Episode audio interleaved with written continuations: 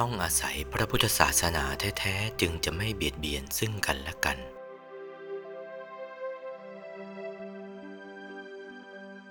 ความเบียดเบียนนี่แหละสำคัญนัก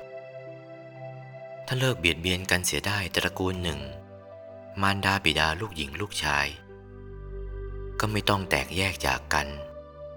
เป็นกลุ่มเป็นก้อนเป็นหมู่เป็นพวกกัน อยู่ได้ เป็นน้ำหนึ่งใจเดียวในกันและกันได้ เพราะไม่มีความเบียดเบียนในกันและกัน ขยายส่วนออกไปกว่านั้นกว้างออกไป ตระกูลหนึ่งตระกูลหนึ่งเต็มประเทศออกไป ขยายส่วนออกไปกว่านั้นไม่เบียดเบียนซึ่งกันและกัน ประเทศหนึ่งหนึ่งเต็มประเทศออกไปขยายส่วนออกไปกว่านั้น ไม่เบียดเบียนซึ่งกันและกัน ประเทศหนึ่งหนึ่งไม่เบียดเบียนกันทั้งหมด ปรากฏว่าประเทศนั้นจะได้รับความรุ่งเรืองเจริญ เกิดจากความไม่เบียดเบียนซึ่งกันและกัน ได้รับความร่มเย็นเป็นสุขด้วยกันทั้งนั้น